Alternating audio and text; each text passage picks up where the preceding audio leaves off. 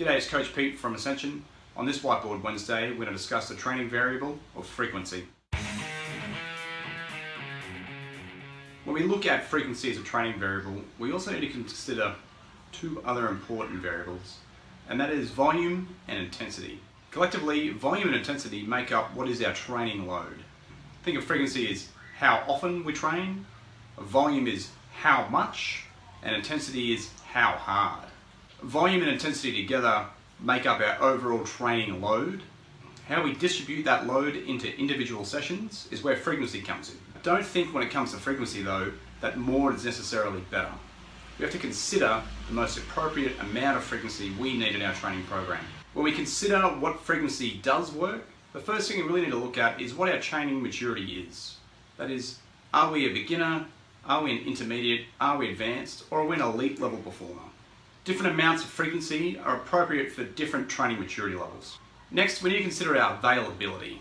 Now this sounds pretty common sense, but there's no point having a program with low training frequency, such as one time per week, when we're actually available more often than that. Vice versa. There's no point having a training program with five scheduled sessions per week when we're only going to attend three due to availability. The next consideration is what our training goals are. We can look at them long term, mid-term and short-term. That'll also drive our frequency. Due to the different goals we have at different times of a program, trying to elicit a main goal, frequency will be manipulated to suit. We also need to consider our individual response when it comes to frequency. We might, for example, respond better to more frequent training. We might, for example, also respond worse with more training. So we need to look at what us as an individual, as well as what our individual considerations are. Things like our current training stress, our current life stress, what phase of competition. Overall though, frequency comes down to manipulating stress. We want to get the correct stress, and that's stress in an individual session, stress in an individual week, stress over the entire month potentially, offset with the best amount of recovery. There's no point putting more or less frequency into a program if it doesn't result in positive adaptations in our performance. Some general rules of thumb when it comes to frequency. It's a sweeping generalization, but generally a more experienced or a more advanced lifter or athlete will benefit from more frequency or can tolerate more frequent training. Conversely, someone with less experience and less training maturity should have less frequency overall in their training program. We might also vary frequency of a program based on what our current stress is overall. This is not just training stress, but if, for example, we have a high amount of stress in our work life, our personal life, our diet is not on point, or we're not sleeping well, we're not recovering well, we may reduce the amount of frequency in the program. Alternatively, we might even increase frequency. The other thing to consider is consistency. If we're only going to attend three out of the five scheduled sessions of a program, there's no point having five scheduled sessions anyway.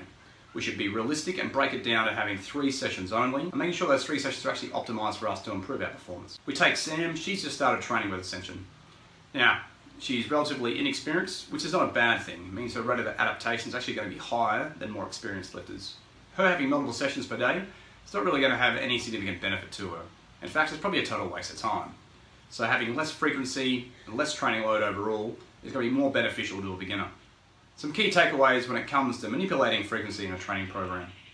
We need to be realistic with frequency. Are we going to attend all the sessions and are those sessions actually what I need for my program to result in my improved performance? Next, more isn't necessarily better.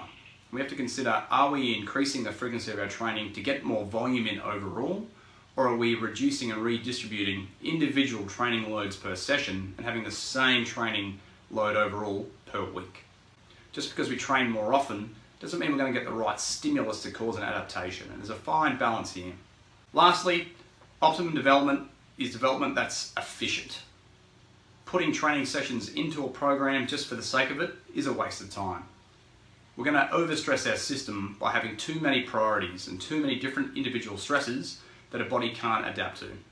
We need to have the optimum amount of stress and recovery we can use frequency to manipulate this as well as our training load, but more isn't necessarily better. At the end of the day, we don't want to result in overtraining. So we need to consider, is me doing more just stressing my body too much and I'm not getting the same adaptation that I had before? Would I actually benefit from less training and more recovery?